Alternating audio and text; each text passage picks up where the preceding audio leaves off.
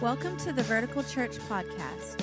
Now, here's Pastor Josh Butcher with today's message. New year, new you. Everybody take a big deep breath in.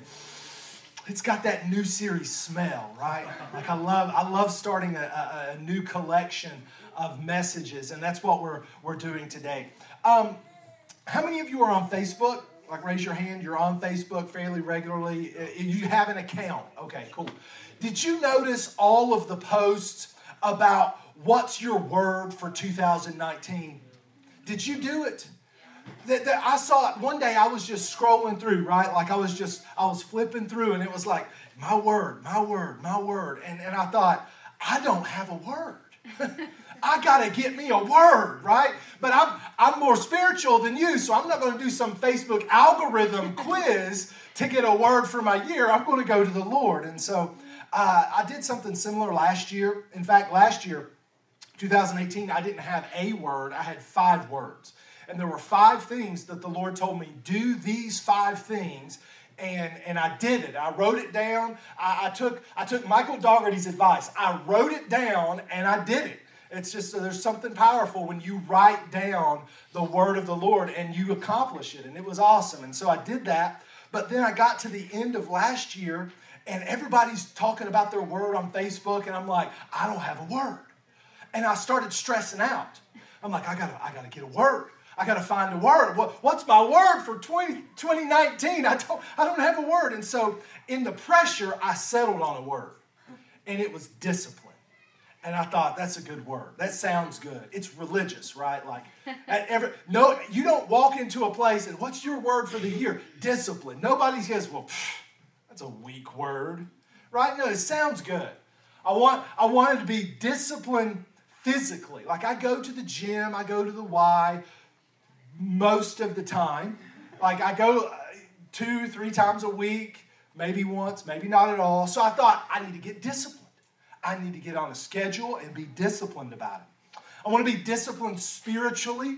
You know, I, I, uh, I finished my, my, my reading plan before Christmas, and, and I, I'm just going to be honest with you. I know I'm a pastor, but I didn't start another one because I just wanted to celebrate that I had finished that one. And so I went a couple weeks without reading the Bible and, and like on, a, on a plan, right? I read just, you know, verse of the day and that stuff. So I thought I got to get disciplined spiritually.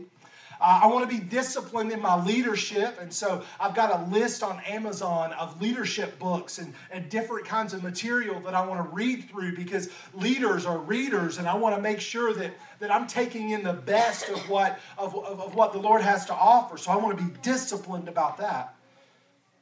But I never felt settled. Like I, I thought, that's a good word, but I don't know if it's my word. And so then New Year's Eve came, and I'm just sitting on my couch. Um, didn't have anything planned. We were just going to spend New Year's Eve at home and, and relaxed and, and just enjoy family time. And I'm sitting on my couch, and just out of nowhere, it was like the Lord came into my living room and just dropped a word right in my, in, in my heart. It was like, bam! And it actually became i had a different message planned for today. We were going to and we might talk about this next week we are going to talk about how practice makes permanent. Have you ever heard the phrase practice makes perfect that's a lie. Practice doesn't make perfect practice makes permanent. We were going to talk about that today but the lord dropped this in my heart and i said well i think that's my word but i think that also might be a word for the church. I think that might be how we need to start this new series, new year, new you, 2019 off. Now, I want to I want to kind of preface this all by saying my word might not be your word. Okay? So don't just copy my word and be like, "Well, that's my word for the year," because it might not be your word. But I do believe it's a word for our church. And so if you have a Bible, open up to John chapter 4. John chapter 4. We're going to be looking at the first uh, 15, maybe 16 verses. We're really going to focus in on verses 13 to 14. That's where we're going to find the, the, the meat of the message today. So here we go. Let's start with verse 1 just to get ourselves a little bit of context uh, to what's happening here in the story. Uh, John says this He says, Therefore, when the Lord knew that the Pharisees had heard that Jesus was making and baptizing more disciples than John, although Jesus himself was not baptizing, but his disciples were, John had to put that little parenthetical statement in there. he left Judea and went away again into Galilee. Then John says this he says, He had to pass through Samaria. Now, you might not be a, a Bible scholar. I'm not either. I'm not a Bible scholar and I'm not a geographical wizard. But I do know this much about the, the, the terrain and the geography of Israel. Jesus didn't have to pass through Samaria, he didn't have to. In fact, most Jewish people would not pass through Samaria, they would go around. There, there were two ways to go from where Jesus was to where he wanted to go. One, one um, uh, option on Google Maps took him straight through Samaria, and it was the faster route. That was the one maybe that pulls up and it's like, yeah, I'll get that one. But have you ever noticed when you search for a place on Google Maps, it gives you the alternate route? And sometimes that alternate route takes like an extra 45 or 50 minutes. And it's like, why on earth do you think I want to go that way? I don't. I want to go the faster way because I'm all about getting there on, on time. But Jews at that time, they didn't care. They wanted the alternate route around Samaria because Samaria was a rough place. Samaria was a place that if you traveled through it, you took the risk of getting robbed, of getting, uh, of getting kidnapped, of getting beat up, especially if you were a Jew, then you had all sorts of other things going on, cultural and religious prejudices and racism built into your, your worldview about Samaritans. So Jesus would have most likely gone around Samaria. He didn't have to go through. You would only go through if you were a Jewish person like Jesus if there was an emergency. If it was a time sensitive journey that you had to get there at the right time and, and you, you just kind of throw caution to the wind so you go through Samaria. So already in verse 4, our, our ears perk up a little bit like, wait a second. He didn't have to go through Samaria. He chose to go through Samaria, but some reason this choice was absolutely necessary. So that the, uh, the, the, the author of the Gospel of John would say that he had, had to go through Samaria. So it's a little bit curious. All right, so we're, we're paying attention. Verse 5. So, uh, as Jesus is going through Samaria, he comes to a city of Samaria called Sychar, near the parcel of ground that Jacob gave to his son Joseph. And Jacob's well was there. So Jesus, being wearied from his journey, and I love that John throws that in there because sometimes we like imagine Jesus floating about six inches off the ground the whole time and just kind of hovering from place to place, you know what I mean? And John says, no, no, no, he was tired. Jesus got up early that morning and he took this journey, and by the time he got to Sychar, he just wanted to sit down and rest his feet. He was weary from the journey. So he's sitting by the well, John tells us, and it's about the sixth hour, which for them that would be about noontime. It's about 12 in the afternoon, right in the middle of the day. Jesus just kind of sits down. And what we discover in, in a couple verses is that when he sits down, the disciples go to the town to buy food. And so he's just sitting there. And it makes perfect sense. Like the well is where you're going to sit down. Because in a, in a in a landscape that's characterized by dryness. in a place that they would call the wilderness, right? Like in, in dry, arid, almost desert like, you're looking for any place that offers fresh water. So if you were on a journey and you could kind of take a pit stop at a well, that was a good thing. You would kind of sit there and, and drink some water and recover. But wells not only were they pit stops for travelers, but they were social gathering places. This is where the community would come and, and gather, not really in the middle of the day, but in the cool of the morning, in the cool of the evening. The women would come out with their pots to fill their water, either, either after the night or, or in preparation for the night. Uh, they would come and fill their pots. And so you would find a lot of people at the well. It was a social gathering place, it was a landmark on the journey to a different destination. So it makes perfect sense that Jesus stops at a well to kind of have a break, a little pit stop. But then look what happens. Verse 7. If you know the story, you already know what's coming. There came a woman of Samaria to draw water. Now, again, interesting. It's the middle of the day. This is not the typical time people go to get water. They go in the morning or the evening when it's cooler. They don't come in the heat of the day. So we read this and we're kind of like, what's going on? Like, who is this person, right? So she comes to draw water, and Jesus says to her, He says, Give me a drink. I'm thirsty. I've been, I've been walking a long time. My feet hurt, and I want a drink of water. Give me a drink of water, because his disciples had gone away to the city to buy food. And so Jesus is just sitting there, and this woman approaches. We don't know how long he sat there, we have no clue. Now, we would be wondering what Jesus has the luxury to just sit there and wait on her.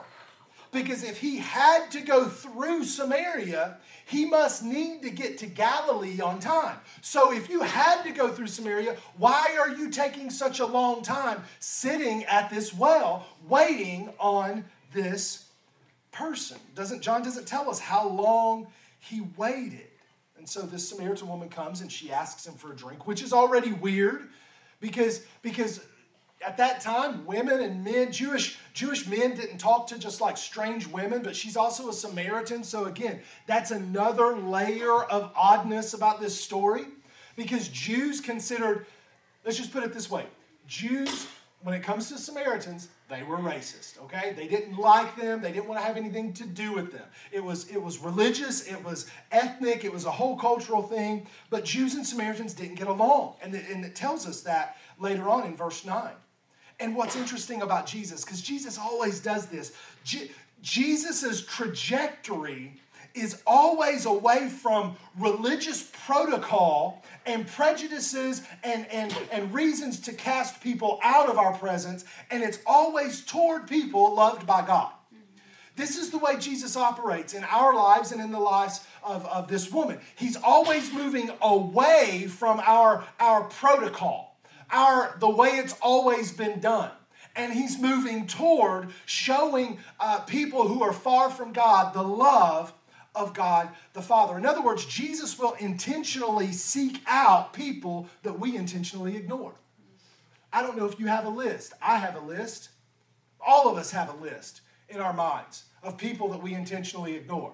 It might be the person that sits beside of you in school that cracks their knuckles too loud and it just gets on your nerves. It might be the person who, who in the break room, they, they bring the tuna fish sandwich every day and it stinks up the whole place. I intentionally ignore those people. I don't want to sit with you at your table because you stink, because your, your, your sandwiches smell, right? Like we have these people that we intentionally ignore. Maybe your list is a lot more, you know, rough than my list, okay? Like that's my list, but but maybe your list is different. But we all have these people we intentionally ignore, and Jesus is always intentionally seeking out those people. Who was this woman? John doesn't even tell us her name. He doesn't even, he, he just calls her this Samaritan woman. We don't even know who she is, but we know she's extremely important in the heart of God. We know that she's so important that Jesus had to go through Samaria because he had an appointment with her at this well. We don't, we don't know her name. We know very little about her. We know what she does right after this encounter with Jesus, but we don't really know with any degree of certainty what she does with the rest of her life. But she's so important, so significant to the heart of the Father that he doesn't go around Samaria. He goes through. He adjusts his entire travel schedule for her. Verse 9. She responds. She says, she says, "How is it that you, being a Jew, ask me for a drink since I am a Samaritan? For Jews have no dealings with Samaritans." She's surprised. What? Why are you even talking to me? You're not supposed to talk to me. Didn't you, didn't you see the report on the news about how the Samaritans beat up that Jewish guy? You're not supposed to, to engage me in conversation. So she's surprised, but she's probably also a little bit suspicious. What we come to find out in her story is that uh, she we, we, we see this later on. She's, she's been married to five different men. She's living with a guy right now that's not her husband. We don't know why, okay? We don't know why. We don't know if she's promiscuous, a serial killer or just the worst person's luck ever, right? Like, did she leave all five guys and living with a man? We don't know. Did she kill them? We don't know. Did they all just die for some reason? We don't know. All we know is that when Jesus says, Give me a drink, she's already been through five relationships. She's living with a guy that's not her husband, so she might be a little bit suspicious. What do you want from me? Why are you talking to me? Do you? Most men, when they talk to me, they're asking for something else. And here's a man asking for a drink. What, what else do you want? But Jesus is a different kind of guy. Jesus never asks something from you when his intention isn't to give something to you. And that's what happens in this story. Let's keep on going. Verse 10. Jesus answered to her and said, If you knew the gift of God and who it is who says to you, Give me a drink, you would have asked him and he would have given you living water. Do you have anybody in your life who they, they give off that air of arrogance and it's kind of like, don't you know who I am? Do you, do you have anybody in your life that's like that? Like I do. They, they get on my nerves. It's like, I'm so important. It's this, it's this spirit of pride. It's this arrogance that's just like in them that that like when they're, they're like the way they talk to people, it's like, don't you know who I am? I am really important. I'm a big deal. Now, I've never met anybody who had the legitimacy to be able to talk like that, but if anybody did, it would be Jesus. and that's kind of what he's saying. If you knew who I was, if you knew the gift of God in the person talking to you, woman, don't you know who I am, except Jesus doesn't have an ounce of, of pride or arrogance in that statement. He's actually just revealing something to her. Don't you know who I am? But then Jesus does this thing that he does so often, and it's difficult to keep track of sometimes. He starts mixing the metaphors around. Jesus will do this, man. He'll be talking about like a fig tree, and then he's not actually talking about the fig tree, he's talking about something else. He's talking about, you know, he's talking about rocks, but he's not really talking about rocks. And in this situation, he's talking about water, but he's not really talking about water. Okay. You know what I'm saying? Yeah. Like he starts flipping around the metaphors. He, he, he's, he's talking about living water, and to them, living water would have been flowing water, but he's not really talking. He's sitting in a well, but he's not really talking about the well. You know what I mean? Yeah. Look, look how she, she responds. She says, she says, Sir, you have nothing to draw with. Now, Paul's right there. Anytime you start a statement directed towards Jesus and say, You have nothing, you're wrong. Jesus is in need of nothing. He has everything for every situation that you and I will ever come in contact with. So she's already wrong, but let's just hear her out. You have nothing to draw with, and the well is deep. Where then do you get that living water? In other words, let me, let me kind of give that to you in the way I would say it if I was the woman. I would say, Jesus, how can you get me water? You don't have a bucket. You, you, don't, you don't have a bucket. How are you going to get water out of this well? You don't have a bucket to, to, to lower down into the well to get anything out. She's completely dumbfounded. She didn't get the memo about the metaphors being switched around. So she's thinking, water, well, how you going to get it? You don't have a bucket. All she could see in the situation is Jesus doesn't have a bucket. So what? Now you want to borrow my bucket, Jesus? Is that what you need? Is that why you're asking me for a drink of water? Because you forgot to plan ahead and be, be prepared, and now you need a bucket, and you want my bucket. And now uh, I, but I want Jesus to be like, woman, I don't need your bucket. I am the well. That's what I want Jesus to do. I don't need your bucket. Don't you know who I am? I am the well. You came to the well with a bucket, and you met a well who doesn't need a bucket because I'm the well. That's what I want Jesus to do. You don't need a bucket when you're the, the well. Jesus has just flipped all the metaphors and he's turned the well into a teaching illustration. He's phenomenal. Jesus is awesome. But I think much like the woman, much like the Samaritan woman, I think when we come into a new year, we're so focused on the bucket. It's like it's like we start creating New Year's resolutions, and all they are are, our statements about the new buckets we got to get. I need a better bucket. I got to get me a better bucket. Oh, and, and we look at our relationship, and it's like, well, my my I, I need a new wife. That bucket just ain't cutting it anymore. This year, I gotta I gotta find me a, a new bucket, a prettier bucket. That bucket's got a few dings on it. So so this year, I'm gonna find me a new marriage bucket. Or we, or we look at our, our physical selves in the mirror and we're like, I need a smaller bucket. I need a bucket.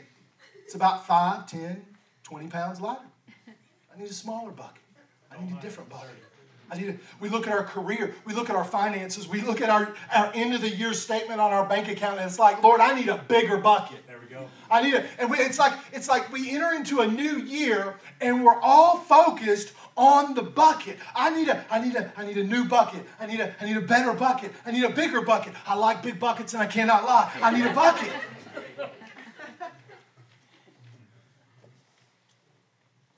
But the bucket isn't the problem.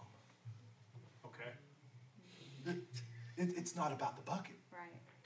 That, that's what Jesus shows us. It's not about the bucket. Our lives are empty, our hearts are thirsty, and it's not because we don't have the right bucket, it's because we're standing at the wrong well. There we go. Amen. You know what I'm saying? That's right, you can clap. Say amen. I preach better when you do.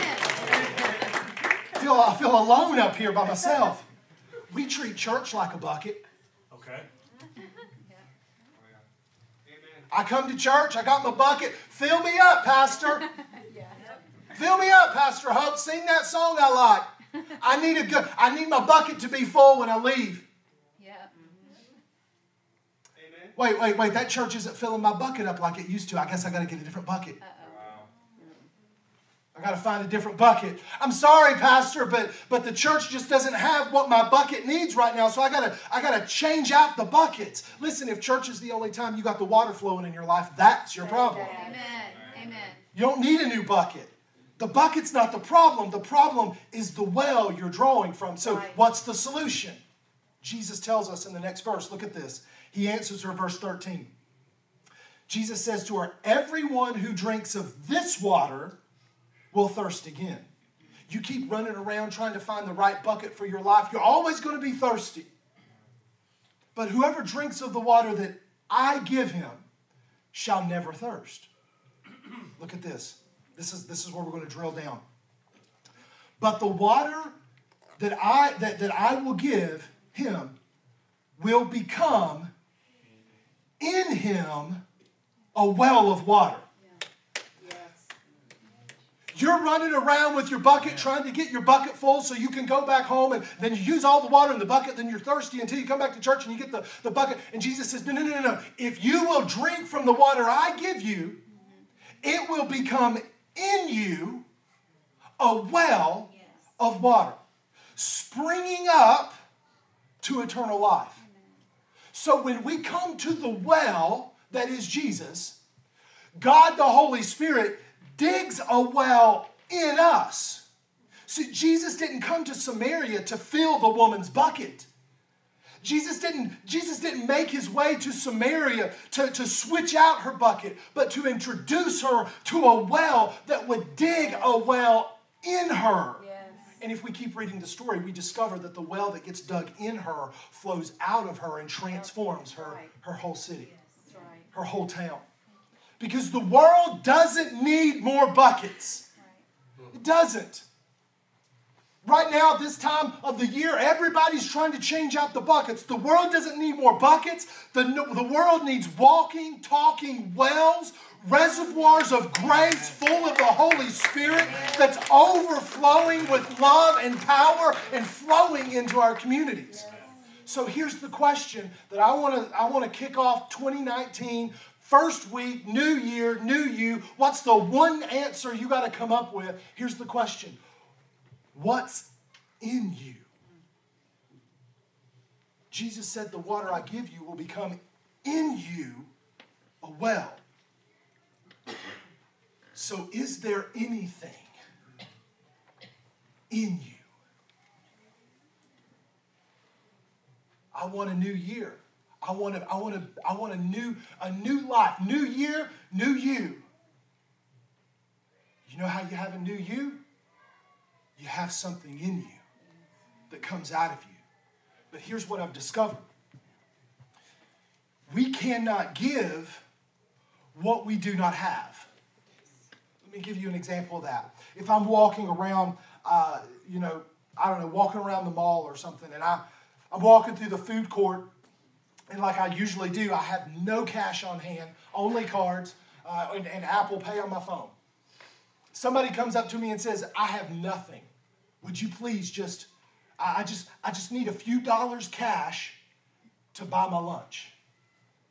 I have nothing in me to give. So I look at them and say, I'm so sorry, but I have nothing to give.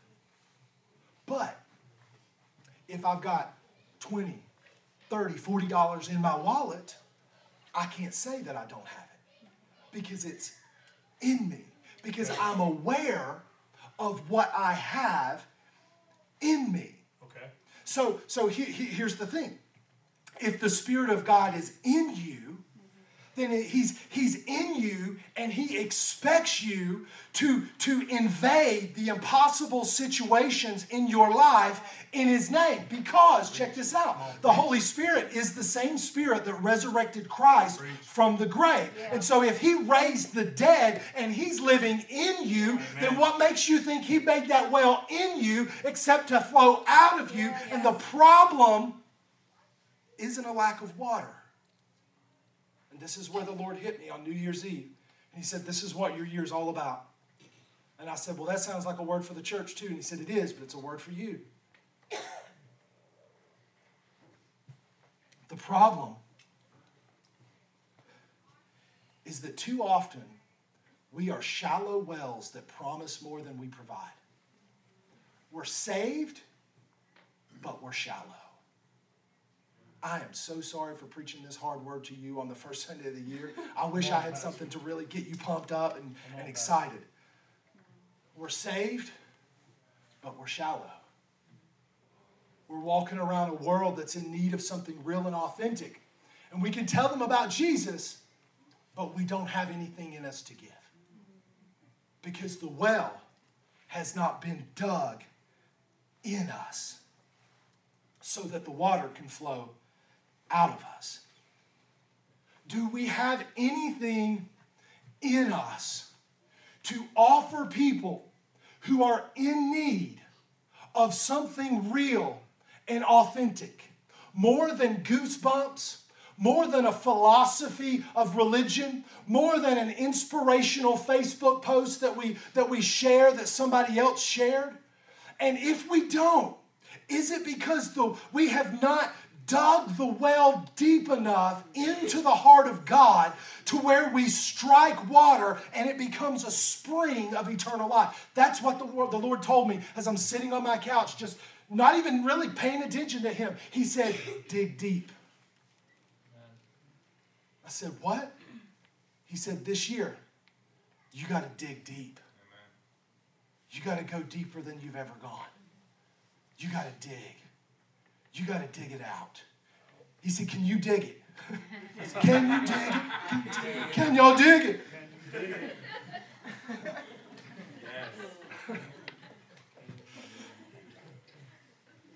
so, what if we get people to the well?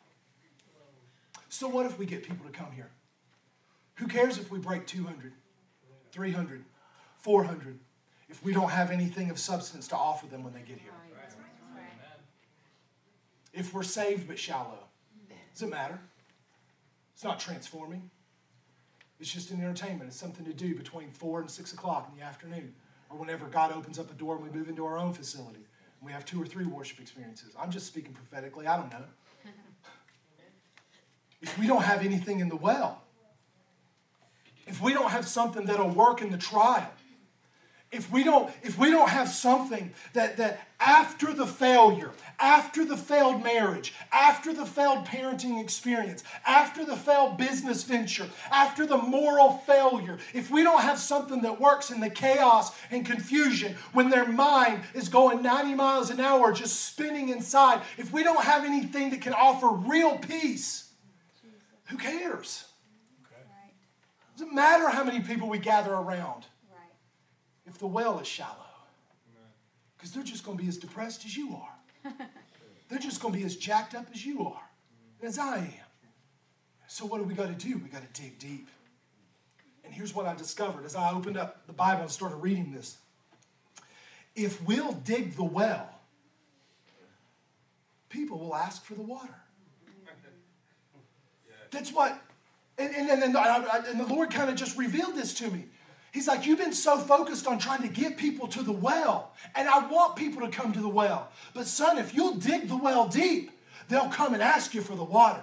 I said, Where does it say that, Jesus? And he took me, verse 15. The woman said to him, Jesus just said, The water I give you will become in you a well springing up with eternal life. She says, Sir, give me this water.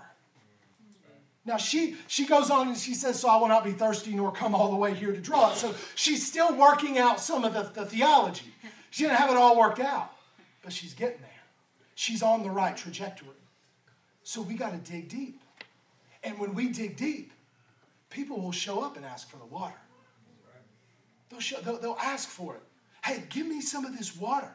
Give me some, whatever you got, give it to me.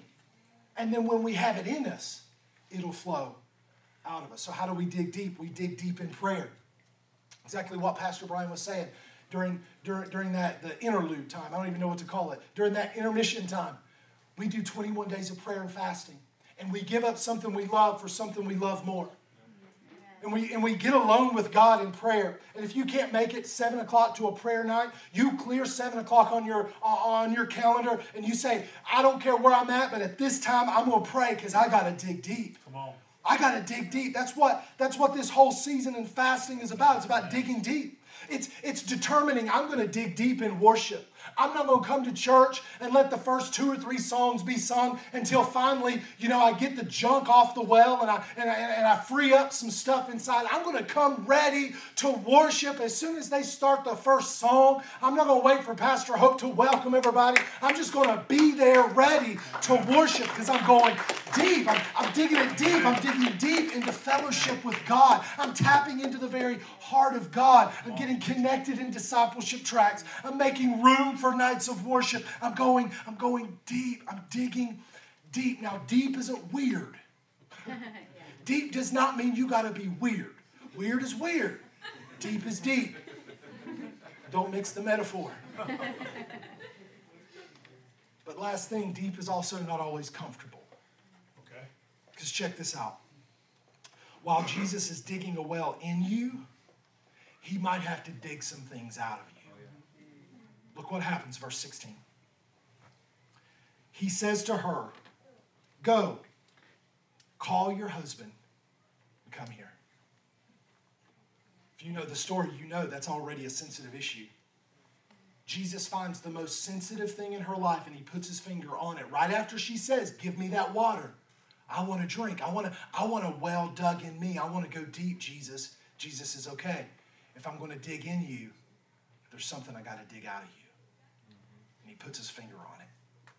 Listen, it's not always comfortable to let the Lord dig deep into your life because Jesus will meet you right where you are. But so often he'll take the conversation deeper than you plan. That's okay. Your response to him is dig it out. dig it out, Jesus. Dig it out. Because if you read her story, I want to encourage you go ahead, go home, read the rest of John chapter 4. Start with verse 17 and just keep going because, because Jesus is digging something out of her because he's about to release an overflow in her life. And the same is true for you and me. Jesus will never dig something out that he doesn't intend to pour something in. If he's digging something out of your life, it's because his intention is to pour something back into it. And when he pours it back in, it's going to overflow to all the people around you. That's exactly what happens in her life. So, 2019, week one, new year, new you. What's my word for the year? It's not one word, it's two words. It's dig deep. It's dig deep. It's dig deep. Can you dig it? We can dig it.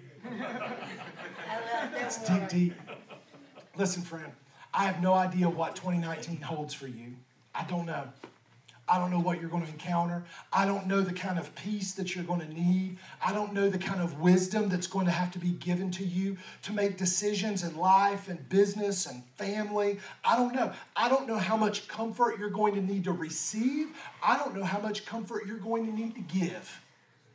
But I do know this the only option, if you want to have it available to you when you need it, is to dig deep into the Spirit of God and let it let, let it overflow. It says, I love it because it says, dig a well that's springing forth. The Holy Spirit becomes like a natural spring, bubbling and overflowing. Your only option in life is to have a reservoir overflowing with the Spirit of God.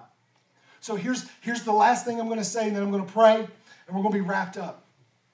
Because here's the action step dig it out, dig deep. Show up for prayer. Show up for fasting. We got resources on the website, verticalchurch.tv slash resources. We tell you how to fast. We show you how to pray. We got devotional on devotional on devotional. There's no reason you don't have any resources for 21 days of prayer and fasting. There we go.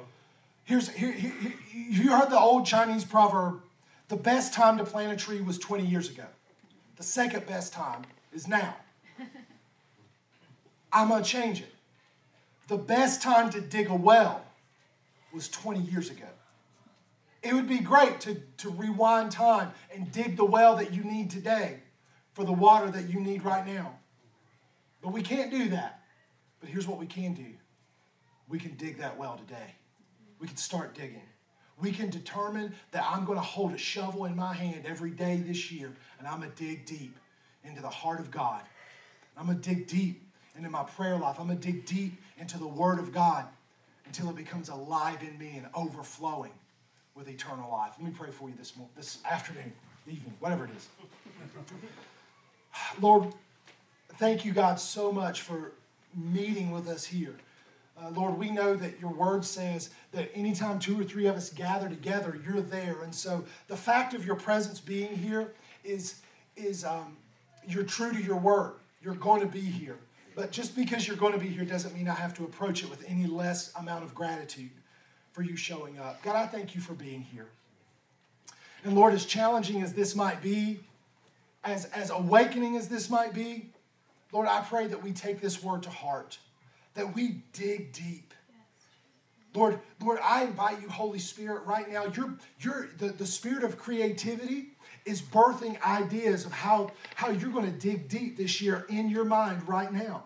He's, he's showing you uh, Bible plans that you're going to read, books of the Bible that you need to read, books that you need to, to order off of Amazon to, to, to come alongside of you and encourage your walk with Christ.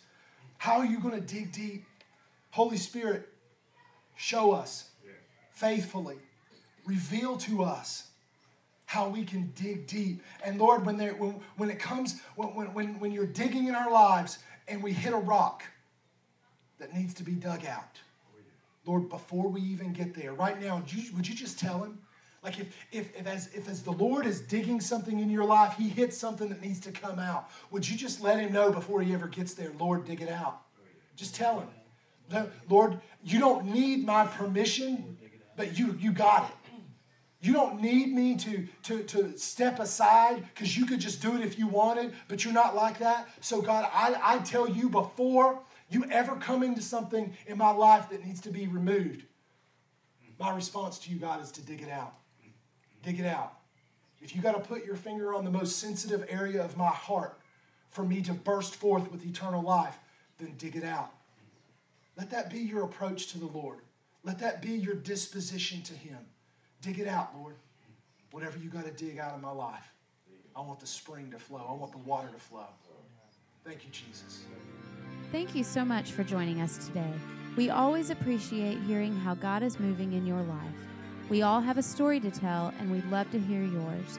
Please visit verticalchurch.tv and click on the little pencil icon called Amen Corner to tell us your story.